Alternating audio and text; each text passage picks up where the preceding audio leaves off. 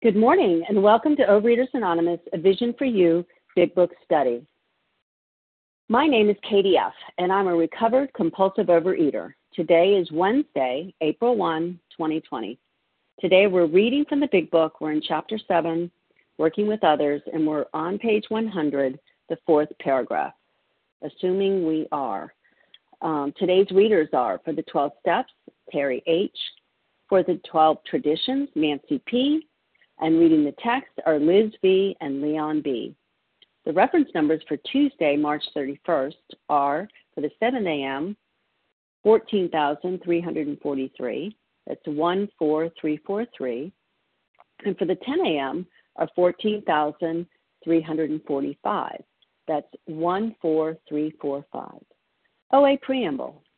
Overeaters Anonymous is a fellowship of individuals who, through shared experience, strength, and hope, are recovering from compulsive overeating. We welcome everyone who wants to stop eating compulsively. There are no dues or fees for members.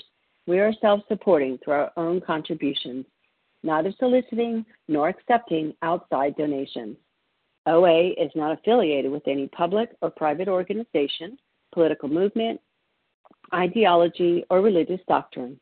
We take no position on outside issues. Our primary purpose is to abstain from compulsive eating and compulsive food behaviors and to carry the message of recovery through the 12 steps of OA to those who still suffer. Our sole purpose. OA's fifth tradition states each group has but one primary purpose, to carry its message to the compulsive overeater who still suffers.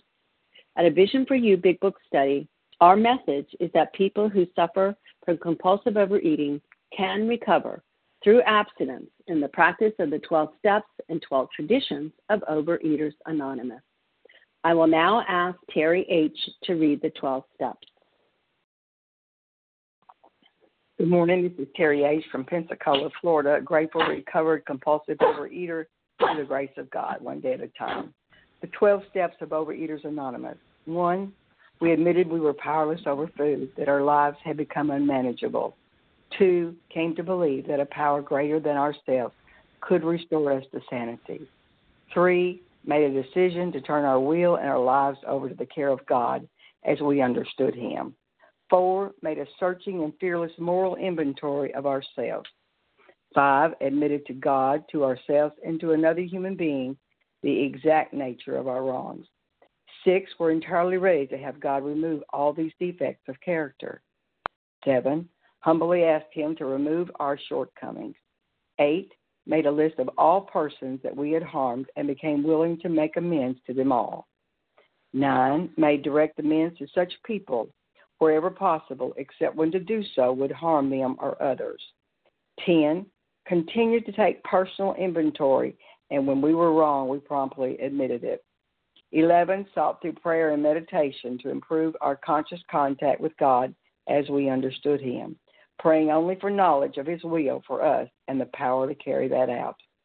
12, having had a spiritual awakening as a result of these steps, we tried to carry this message to compulsive overeaters and to practice these principles in all our affairs.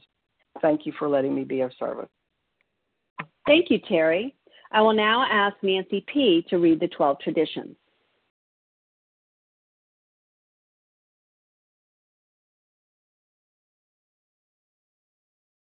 Star 1, Nancy.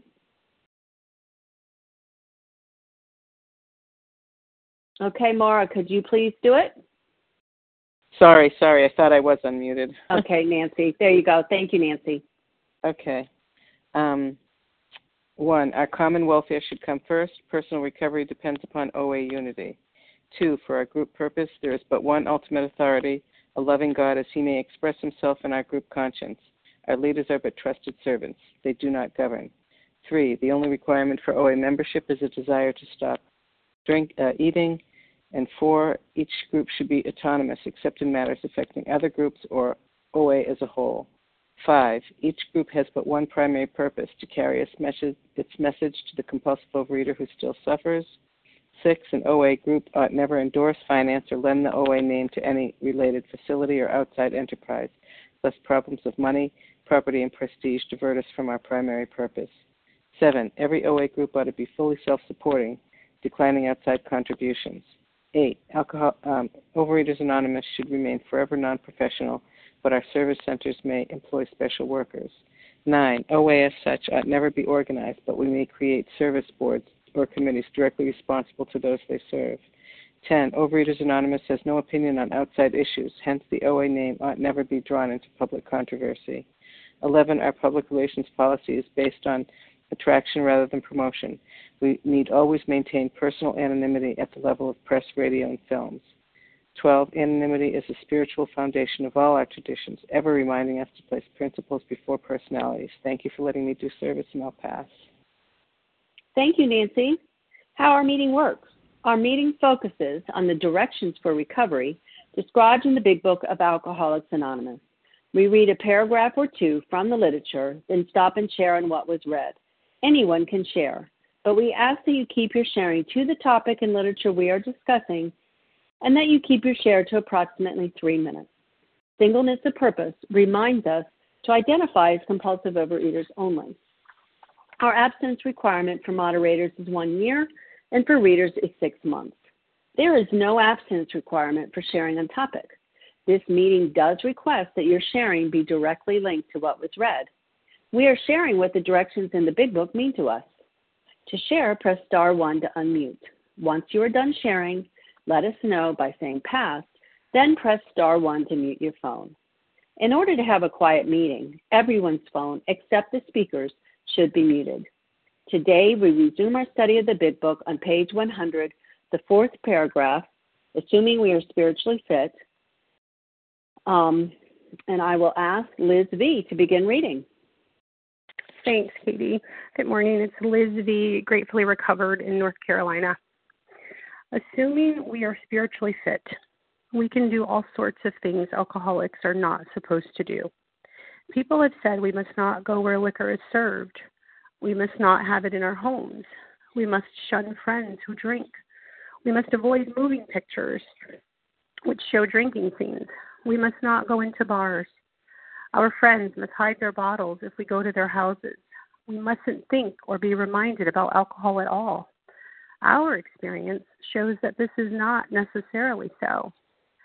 And I am so grateful that our experience shows that this is not necessarily so. This concept came to me actually many years ago. I was at an OA retreat, and someone came and shared about the idea of us not mentioning specific foods, and that was the first time somebody had said, well, how big is your higher power?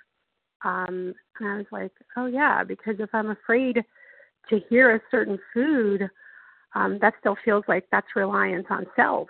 And if I have a really big higher power, I wouldn't have to be afraid that I wouldn't be protected. And I think the key phrase there is that if we are spiritually fit, there's also so many promises in this book. One of them is we are going to know a new freedom and a new happiness. Free for me is not having to worry about the food. That's one of the best things. So much of my disease was me worrying about the food. How much was I going to have? Did I have too much? Should I have some more? What are they going to serve? What is it going to be like?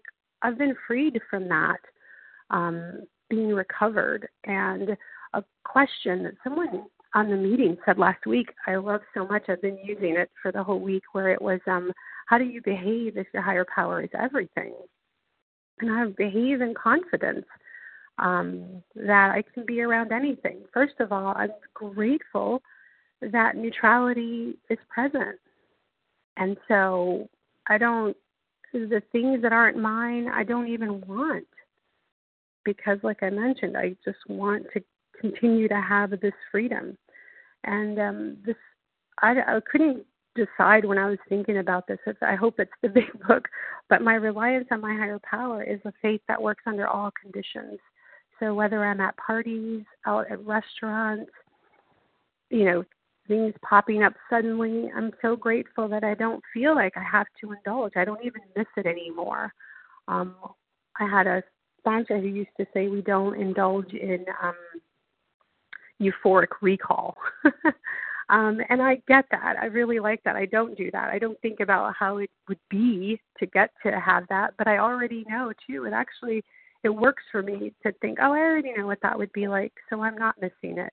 And I trust that I am taken care of in those situations. That's all I have. I pass. Thanks so much. Thank you, Liz, for getting us started. Okay, so we're at the bottom of page 100, reading that one paragraph, assuming we're spiritually fit. Please say your name once if you haven't shared in the last few days. And let me take some names. Rick J. Tina from New York. Tim G. Larry K. Madam. Mario. Sam. Duel. Sam. Okay, let's stop there. I got you, Rick. Unless there's two Ricks. Okay. Just a second. Matt. Okay. I have Rick. I think it was Jay was the first person I heard. Then there was a huge muffle. And out of that, I got Tina S., Kim G., Larry K., Matt M. And then I had another M person, but I'm escaping me. I'm sorry. Barbara E., Sam. I thought it was Sam J. or something like that, and Duel. We could go with that list, and if anybody can fill in the gap that I'm missing there. But that's a long list, so let's go with Rick. It was Mary. Get us started. Oh, it's Mary. Hi, everybody. Okay, thank you. Go ahead, Rick. Okay, this is Rick J. I'm a recovered compulsive overeater from Cary, North Carolina. It's really good to be here this morning and on the line, and I love this paragraph. And I'm thinking on that very first sentence, especially, assuming we are spiritually fit, we can do all sorts of things alcoholics are not supposed to do. And that's the key for me, is keeping spiritually fit, keeping connected with my higher power, doing the actions that I need to take. I live in a house where baking is a very popular activity with my wife and children. And so a lot of times, I'm living in a house, that's filled with the smells of baking cakes and brownies and cookies. And, and I love that they can enjoy that. That gives them joy. It gives them pleasure. And, and I am in a place where, like it's talking about on page 85, and, like the reader was sharing, we will know new freedom and a new happiness. I love that those promises that, that come after, step 10 too, that are talking about, we will see that our new attitude toward liquor has been given us without any thought or effort on our part. It just comes. We feel as though we've been placed in a position of neutrality, safe and protected. The problem has been removed. It does not exist for us. And so where I stay right now is just working these steps as hard as I can go. I'm staying in 10, 11, and 12. And, to get somebody else to work with to get them to this state, quickly. That's what I'm trying to do. That's what was done for me. So, yes, I'm just very grateful that, I can live in this new freedom. The problem has been removed, but the, the kicker is that I have to be spiritually fit. I have to stay in that place where I am taking the actions for the problem to be removed. It comes through my higher power. It doesn't come from any kind of willpower I have. So if I'm not spiritually fit, I will drive 100 miles to get the food that I shouldn't eat. But if I am, I can live right here in this house with all these wonderful smells going on. But anyway, that's all I have. With that, I'll pass. Thank you.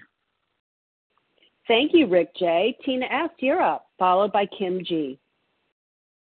Thanks so much, Katie. Tina S., recovered compulsive eater, anorexic in Florida. And yeah, again, ditto. Great paragraph. And, and I love that it talks about being spiritually fit, because when I first came in here, I came for the diet. Thank you very much. And the actual spiritual awakening transformation comes through the process of working the 12 steps and both everybody talked about the 10-step promises where we are placed in a position of neutrality from the previous 9 steps, safe and protected, and that's the way I feel today, and some other things that I do along the way is I let people know who I am and what I do, so that when I go someplace I have such great friends and a network of people, and I'm in another 12-step program, and in every 12-step program I'm in, they know who I am. And so when I go someplace, if there is some food, that they always have what I can eat. And when I go home, my family knows what I do, and so they're not asking me, "Hey, do you want this?" Over the years, they just accept that I'm doing what I need to do, and they're okay with it. And I am sure, because I have become a different person, so that they see that. So they want to continue to contribute to this deal, And so, again, through the process and, what a wonderful paragraph. Spiritually fit, and that's the goal today. And then I love what the previous speaker said, and then to give this thing away, to watch this happen in somebody else. What a freedom. What a happiness. How joyful we are. And with that, I'll pass. Thanks. Thank you, Tina. Kim G., you're up, followed by Larry K. Good morning, Katie. Good morning, everyone. My name is Kim G., and I've been recovered since January 2011. And, as I read this, I'm almost brought to tears thinking about the difference. I came in OA in 94, so the first 17 years in OA versus the last 9 years when I became a Big Book student.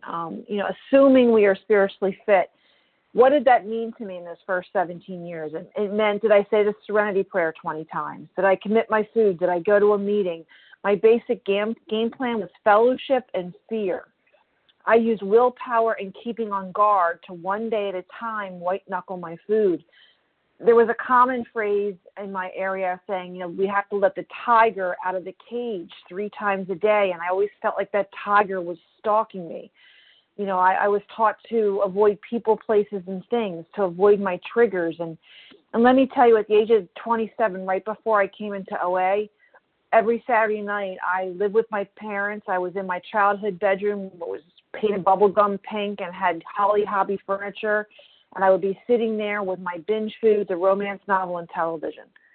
And then I come into OA and I disrespect a 12-step program by working a diet program with group support.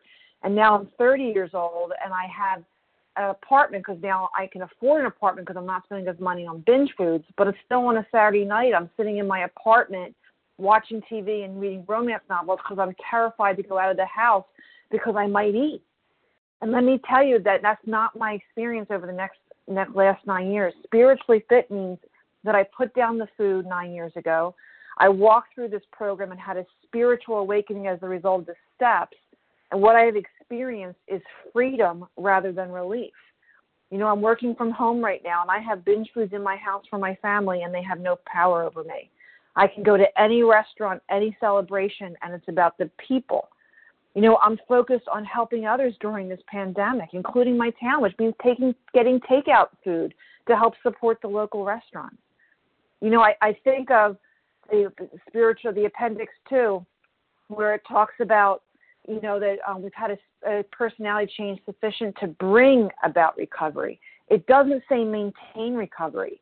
And let me tell you, over these last 9 years, I've seen many people recover and get free and go back to the food. Because, see, this Big Book works 100% of the time. If you work it 100% of the time, that's what it means to be spiritually fit. So let me assure you, with no ranting, and I'm just going to say in a matter-of-fact way, but let me assure you that today I am a compulsive overeater. But let me also assure you, for the last 9 years, I have not suffered from compulsive overeating. And with that, I pass. Thank you, Kim. Larry K., you're up, followed by Matt M. Hey, Katie. Good morning. Thanks so much for your service, Katie. Yeah, we're talking about what is it to be spiritually fit, you know,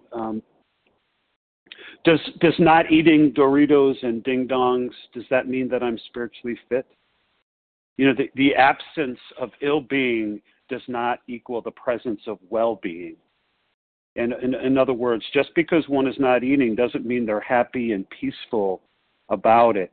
And this program of action should be about, you know, authentic joy, freedom, and service, not merely the absence of food.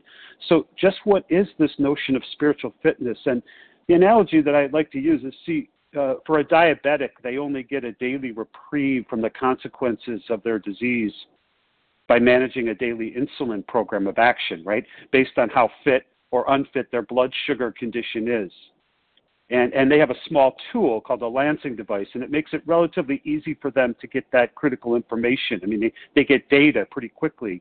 And unfortunately, you know, we have no such device to measure our spiritual fitness with the, you know, with our blood, right? And if I try to take a measurement of my spiritual fitness with things like how long I've been in program or the current length of my abstinence or how my clothes fit today, or how I can recite chapter and verse in the Big Book. See, if I use that as my Lansing device, I may just be relying on what is a fool's data. In other words, the data I'm relying on does not provide an accurate measurement of my spiritual state.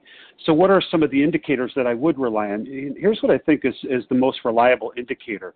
One of the best and most readily available means of determining my spiritual condition is reflected in the quality of my personal relations with other people. See, I've observed this time and time again with people who have followed these instructions laid out in this text. Their spiritual progress, you know, coincides with improvement in their relationships with people. They feel fewer resentments. They have greater appreciation for the people in their lives. And they have more patience with circumstances that are absolutely outside of their control, and they don't expect these circumstances to go a certain way. See, defective relations with others is perhaps the greatest indicator that something's gone awry. And I cannot accept others, you know, where God has them right now. And it's my lack of spiritual fitness that gives rise to my disenchantment with these people.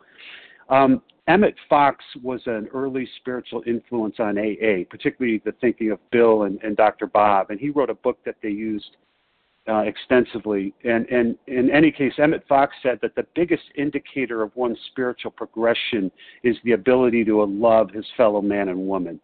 And I'll just wrap up, Katie, and say, I think I agree. How am I dealing with other people? You know, do I have good relations with other people? With that, I pass. Thanks. Thank you, Larry. Okay, Matt M., you're up, followed by Mary. Can you hear me, Katie? I can. Go ahead. Thank you. Thank you for your service, Katie. Good morning, everyone. This is Matt M., a compulsive overeater over here in New Jersey.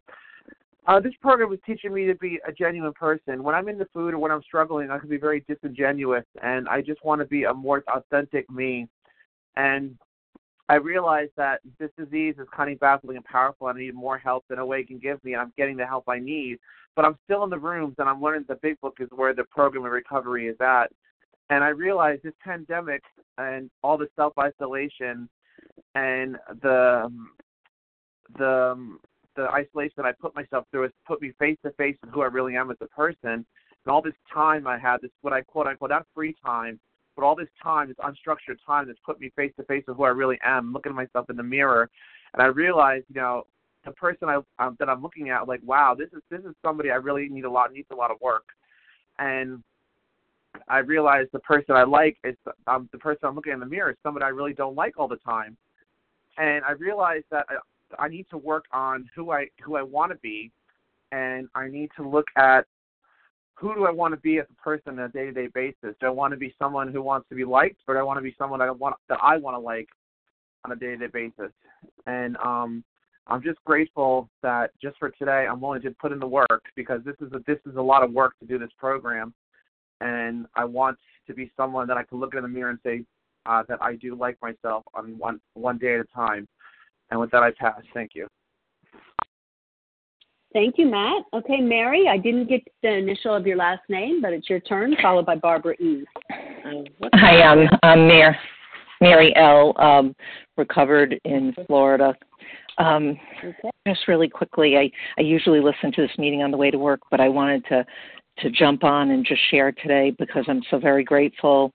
Today is my 1-year anniversary, and this is my group. And I'm just amazed. You know, the reading strikes home for me. I was just thinking yesterday, you know, how it's been a year since I have, you know, since God has graced me not to pick up these foods that were killing me, and how because I focused on this program and I did it exactly the way people told me to do it, the way my sponsor led me through it quickly and thoroughly, what an amazing spiritual awakening I've had. And, you know, what I want to just say to the newcomer is a year ago with 17 years of sobriety in Alcoholics Anonymous, but not enough willingness to put down the food, I was blocked from the sunlight of the spirit. And I'm just so grateful. Especially now that I have these tools, that there is a solution to every problem, including my fear around this world right now. And so to everyone on this call, I love you, each and every one of you, even though I don't know you. And I thank you so very much for giving me a life that I never imagined I could have. I pass. Thank you so much, Mary, and congratulations on your 1 year. Okay, Barbara E., you're up, followed by, I believe it was Sam J., maybe. Good morning, everyone. May I be heard? Yes. Oh, wonderful. Well, of course, the main line for me is assuming we are spiritually fit. We'll have this new freedom. I wouldn't steal art from the Metropolitan Museum of Art. Though I might love a Monet for my house, I wouldn't go into a bank and rob it. And today in 2020, I do not hear, I do hear an echo, by the way. I hope that's not me. I do not eat the foods that used to call to me. Before I came into OA in 1996, I would go to a paperweight or a psychologist and make all kinds of promises, all kinds of plans, and then immediately go back to the food. I came into OA, as I said, in 1996, and I did use all the tools, and I used them vigorously, and I got abstinent, but I wasn't happy, joyous, and free, and I resented all the things that people could eat at the table. And then I started to feel a vicarious thrill by watching them eat all the things on the table.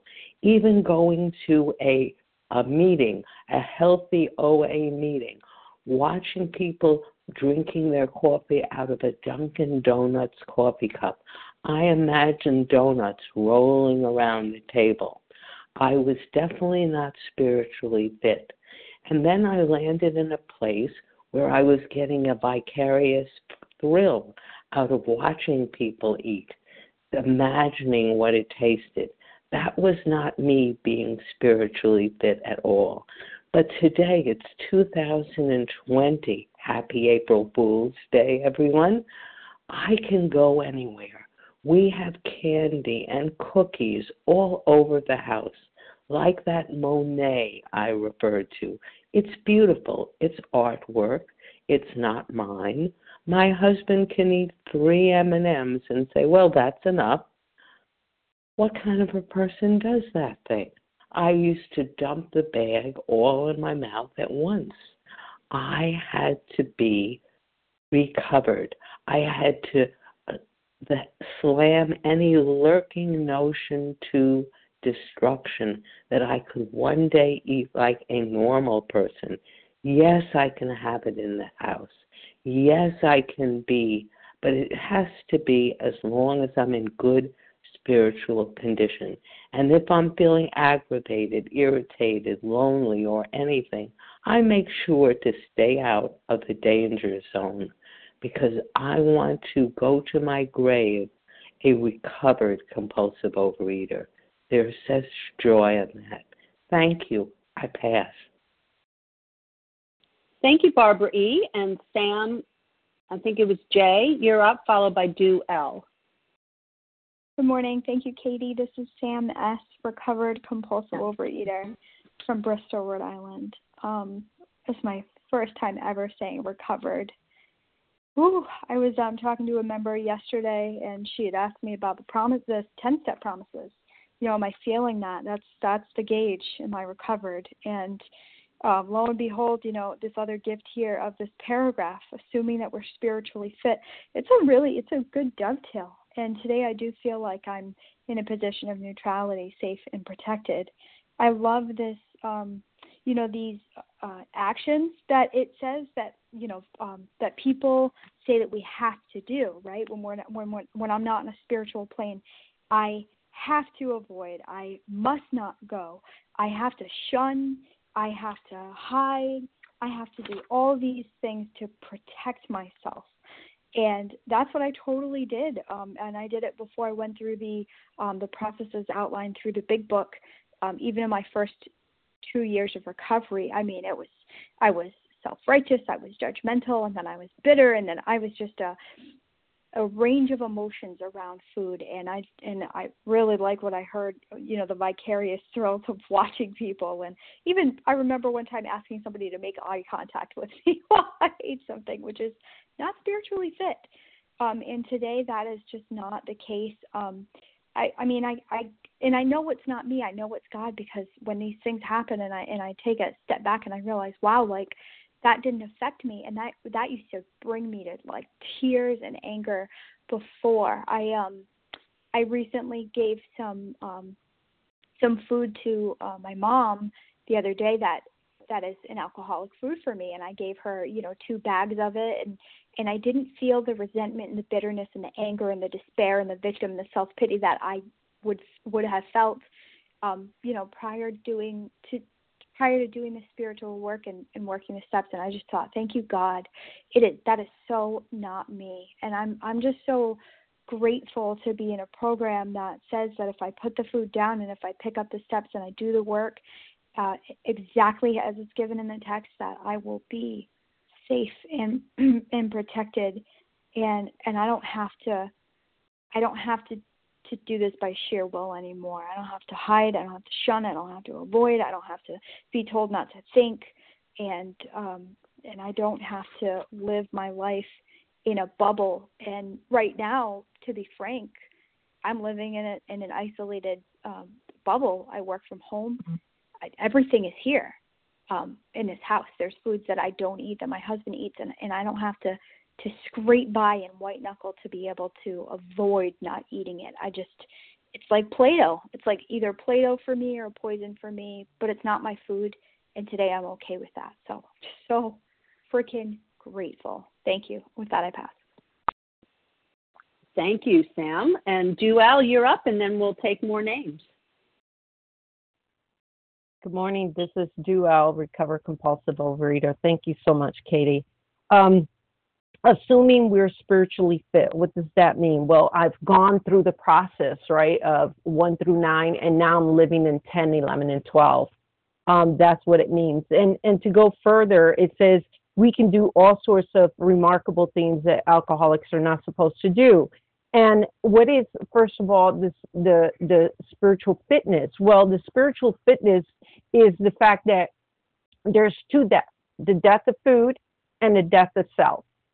The Big Book says that we'll recover from a seemingly hopeless state of mind and body. So, you know, of body and mind. So first of all, you know, the body, what is it? The death of food. The mind, the death of self-will, the death of the ego. And what happens with that death is that you let go, you surrender, you let go of outcome, and you become more in harmony with God. And as you do that, the self-will goes to its proper size and the right size with God, right? And it ceases to exist. You're not no longer given it oxygen to breathe, so it gets killed or it gets destroyed not according to what we can do with it, but according to God in his time, according to his will, it ceases to exist because we're not practicing those things to give it oxygen to breathe. And so, you know, that's what I see that the spiritual fitness is. You know, when I don't have a mental alcoholic mind that drives me back to the food and drives me back to the South Well. And so, you know, just this Sunday, I had my birthday, and, you know, I was celebrating my birthday, and I took a half a cantaloupe and I put yogurt around it, you know, as a decorative thing. And then I put some red grapes around it. It made it look like a cake with frosting on it. And then I put my candles on it, and I celebrated my birthday. And I didn't have my binge food ingredients, you know, at all. And I remember a friend of mine calling me up and saying, hey, you know, what's the matter with you? Are you living vicariously, you know, trying to get a pleasure out of mimicking, you know, a binge food? Is there something wrong with you? And I thought about it for a minute. I said, well, what was my motive for doing this? You know, did I have a legitimate reason to do this?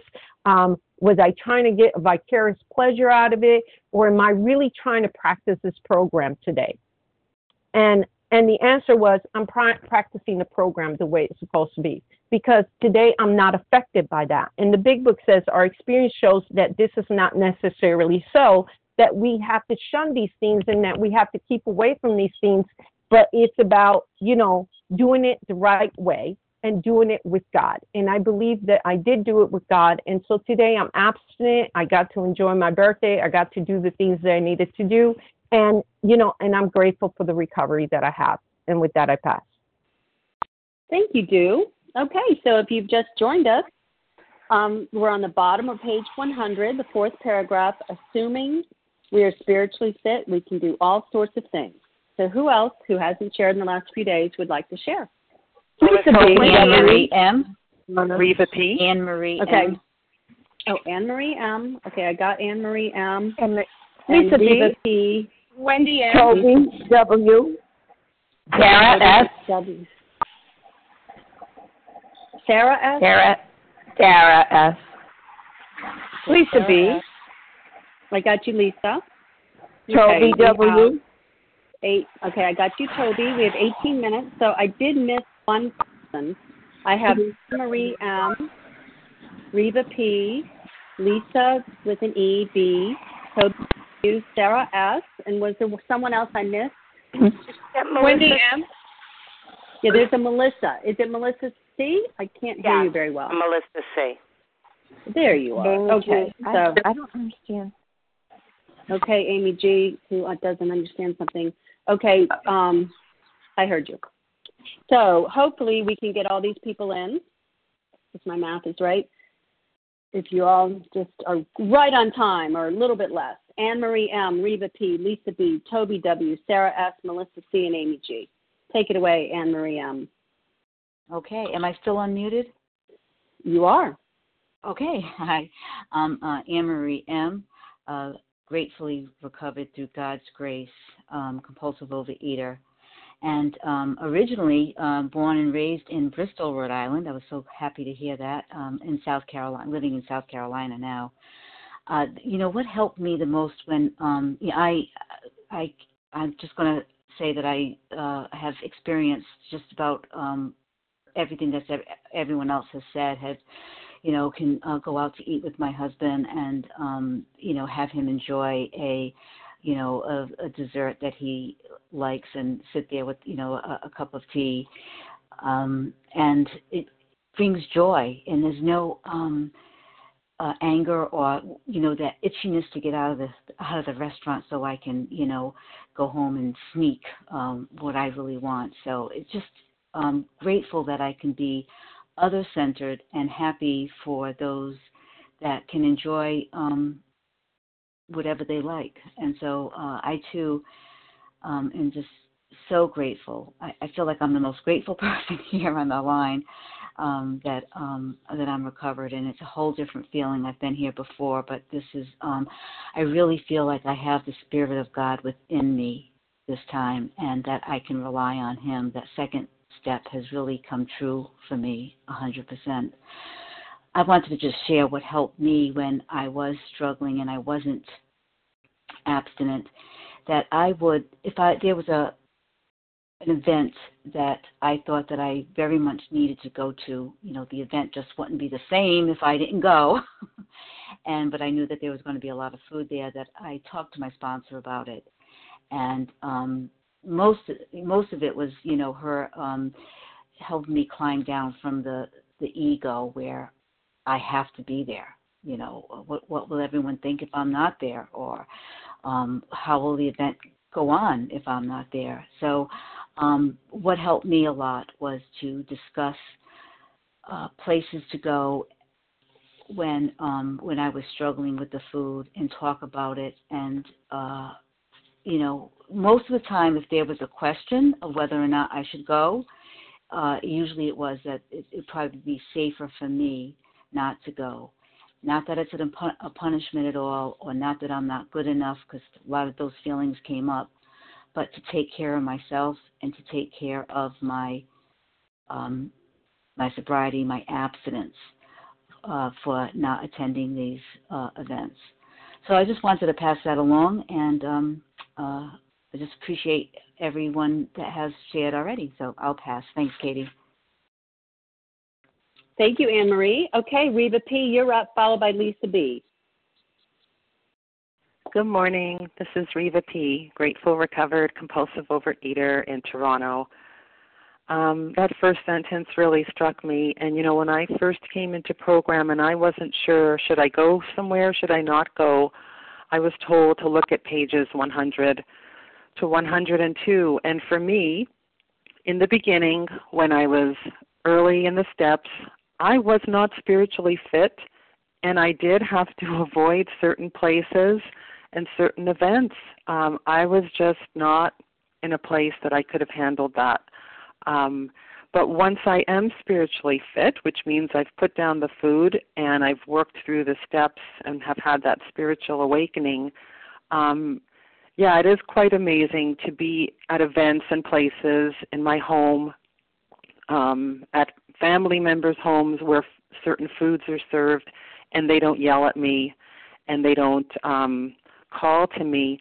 But I looked up the word fit, like what is spiritual fitness? And it says of a suitable quality to meet the required purpose. Now, what is my purpose? Over and above being able to sit at a table with my kids or my husband when they're enjoying foods that aren't calling to me, my purpose is to be present. My purpose is, how am I contributing? How am I listening? How am I supposed to be useful? That's a higher purpose. So, you know, the basic is getting spiritually fit. So, yes, I have that neutrality and the food's not calling to me, but then there's this higher purpose of how would you have me be, what would you have me do, what would you have me say, God? Because God is the one who, you know, guides me once I'm spiritually fit. And over and above not the food calling, you know, spiritually fit for me is having the courage, like yesterday we had to speak up to a neighbor who was doing stuff to our property while he's doing renovations. An alcoholic or a compulsive overeater like me can't do something like that sanely and calmly with grace and tact. So spiritually fit goes way beyond the food. And the last thing I wanted to share is how fit is fit. And if I have a good trainer at the gym, he doesn't keep me at the same fitness. I don't do the same 2-pound weights like forever. I have to constantly be deepening my spiritual fitness, because the disease is progressive. The spiritual fitness has to be progressive. It's a living, growing thing that constantly goes deeper and deeper. And with that, I pass. Thank you, Reva. Lisa B., you're up, followed by Toby W. Good morning. My name is Lisa B. I'm a recovered compulsive overeater in Greenville, South Carolina, and I do spell my name Lesa. Thanks for your service. I wanted to talk about assuming we are spiritually fit. I will plug in the morning before I have any interaction with others, and I'll think I'm spiritually fit. I'll feel like I'm grounded, that I'm really plugged in, and that I have some interaction. Something catches me off guard, and I lose my stability, and I wonder what happened. And it makes me think about what we read a few weeks ago, that, I need to be able to demonstrate that I'm sober, considerate, and helpful, regardless of what anyone says or does. And my husband pointed out to me the other day that I'm great when everything's going my way, when I'm getting what I want. But when I don't get what I want and when things are not going my way, I'm not so great. And I find that this pandemic, all that's happening in the world and in my own individual town, in my own microcosm of life here in my house, is bringing to the surface everything that I really am. Just like a friend of mine said to me once, as we get older, we become more of what we really are. And then I heard Madonna once quote, when you become a multimillionaire, you become more of what you already are. So if you're unhappy, you're going to be even more unhappy. And I find that that's to be true. I thought, wow, I'm working such a great program. And now with this stuff going on, it's just like when I met my husband, I didn't know I had hormonal mood fluctuations. I thought I was just always a smooth, easygoing person. And then when I met him and started living with him, I realized, oh my gosh, I do have mood fluctuations. Well, that's what's happening to me with this pandemic. And it's bringing to the surface more of what I already am. But a spiritual teacher taught me once, there is no such thing as darkness. There's just a lack of light. It's coming up to the light to be released, to be healed. And my higher power is bigger than all of this, and I'm just having to deepen everything that I've already been doing, just deepening it and going inside and getting deeper into these steps in my higher power and service with the people around me and other suffering people. And that's it. So I'm grateful to be here, grateful to have a program, and definitely abstinence and being recovered is the easier, softer way for sure. With that, I pass. Thank you, Lisa. Okay, Toby W., you're up, followed by, I believe it's Dara S.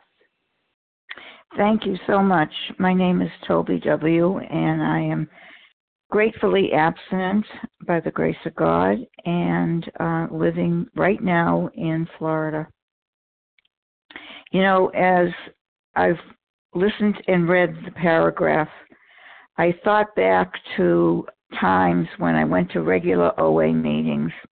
And they would announce, please don't say, don't mention food.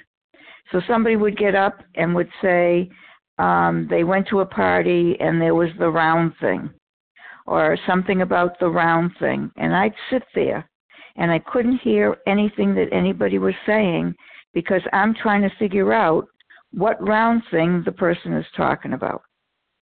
And I don't know if I'm the only one that experienced that.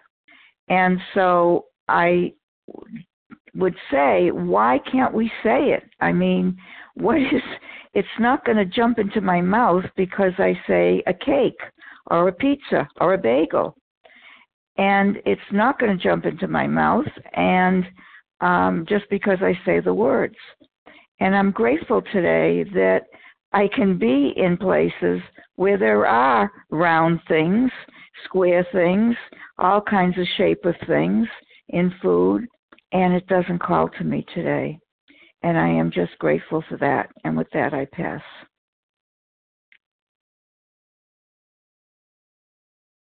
Thank you so much. Okay, next we have Dara S., followed by Melissa C. Hi, I'm Dara S. I am a recovered compulsive eater from Florida.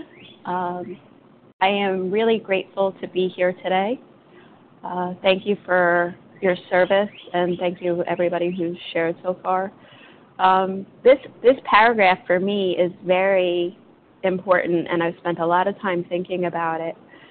First of all, spiritual fitness for me, the bottom line is I can tell when I'm spiritually fit because I'm thinking about other people. When I'm not spiritually fit, I'm all into me. I'm all into myself, all about me. And I'm powering up on my anger and powering up on my fear. But when I'm free and when I'm in God's grace, it's amazing. I'm like a different person, and I really can do things that I couldn't do before. Food neutrality is just such a miracle for me. For me to be able to not think about food, for me to be able to drive from work to home when I used to go to work, from work to home without staring at all the fast food restaurants is such freedom and such a miracle. And today I won't do anything to jeopardize my food neutrality. So I can go, like, you have to have food neutrality in order to be abstinent in this world, because food is everywhere, and food is everybody indulges. And at the same time, I'm not going to jeopardize my food neutrality by... Spiritual fitness also means acknowledging the power that food has over me. So I'm able to be in a room where people are singing happy birthday and, there's all kinds of treats around me without wanting anything. But if I stare at the cake and think about what it tastes like, I'm going to knock myself out of spiritual fitness. That's going to block me from the sunlight of the spirit. There are certain behaviors. I don't watch TV. I tried it, with the whole isolation, and it just puts me in a place where I go inside and I just can't do it. And for me, spiritual fitness means acknowledging that and honoring that, believing in how food does have power over me. So there are things that I can't do today, but there are so many things that I can do today that I never was able to. And for me, that's the promise of the program, is that I will have food neutrality, that I will be able to do things that I never was able to do before. And, it goes beyond the food. I can do things today that I can be the person. Ooh, sorry. Thank you. Okay. I'll pass. Okay, thank you, Dara. Okay, Melissa C., you're up, followed by Amy G. If you wouldn't mind, you could each have 2 minutes. Almost. Hi, good morning, Katie. Thank you so much for your service. It's Melissa C., recovered in New York. And, when I read this, I'm immediately brought to the doctor's opinion. And I remember hearing this early on, that once the psychic change has occurred, this is what we get, right? And, like Kim was saying earlier, I had that same tiger thought, and I thought Overeaters Anonymous was going to get me this really strong cage that was going to hold this tiger in check. And my tiger was always pacing back and forth in the cage, that desire to eat the food. And it felt like the world was always poking at me through the bars, and it was rattling my cage, and anything would set me off, And the world felt really scary and really uncomfortable. And, and now what happened was the cage, it's really not there. And the world, funny enough, really hasn't changed, right? The world continues to be the world. And maybe for some it's a really scary time right now. But what changes the tiger? The process, if I'm spiritually fed, I'm more of a kitten. The desire is more of a kitten. And so there's all kinds of crazy eating happening around me right now. I mean, that's what people do who are cooped up in a house, normal people. And I've got a dog that one of my dogs is always stealing food off the counter. And my kids have baked a ton of baked goods. And I'm consistently having to take the cakes and cookies off the counter and put them in the microwave to keep them away from the dog. And then when I need to use the microwave, I have to move the stuff back on the counter. And in between, spraying the counter down and keeping everything clean. And so my hands are touching this stuff. And, this stuff once owned me. And today, it's not mine. And that's a miracle. Thanks. With that, I'll pass. Thank you. And Amy G., you have 1 minute if you want to take us out. Hey, Katie, thank you so much for your service. Thank you, everyone, for an awesome meeting. I know I've got about a minute left here. My name's Amy G. I'm a recovered compulsive overeater from Maryland. So grateful for this meeting today. It says in the Big Book that we have a daily reprieve contingent on the maintenance of that spiritual condition. So it is a daily reprieve. And as others have been saying, it's important for me to check the pulse of my spiritual condition every single day and to not just assume that I'm good because I've worked the steps, I'm living in 10, 11, and 12, but I need to be checking that pulse faithfully. They're breaking up when they say, what's that word, the assume? If you assume someone, if you break it up, you're making an ass out of you and me. And so I can't just assume with a healthy respect for this disease that spiritual fitness is good to go, and I need to work on it on a daily basis.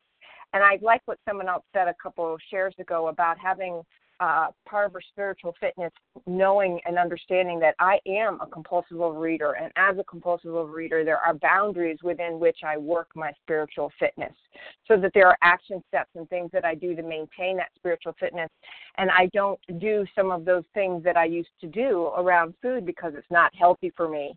No, the food doesn't jump off the counter into my mouth, but I also have a healthy respect for what it is that I do in maintaining my food plan, because that is part of my spiritual fitness, that and my old food behaviors, to make sure that those are not activated in my life.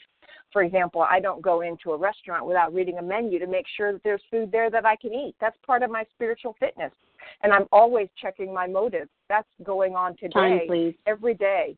And with that, I'll pass. Thanks for letting me share. Thanks. Sorry I had to cut you off, but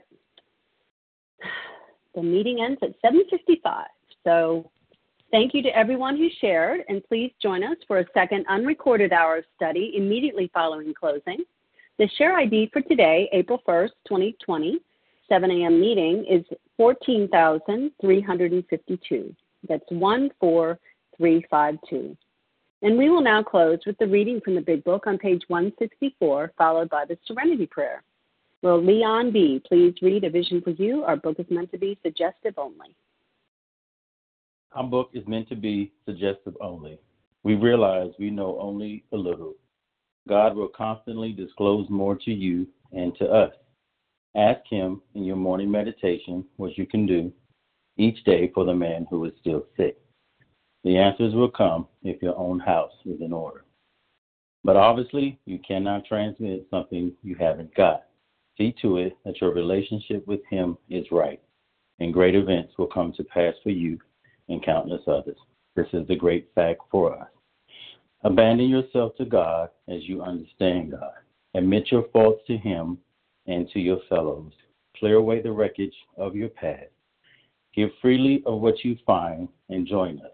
We shall be with you in the fellowship of the Spirit, and you will surely meet some of us as you trudge the road of happy destiny. May God bless you and keep you until then.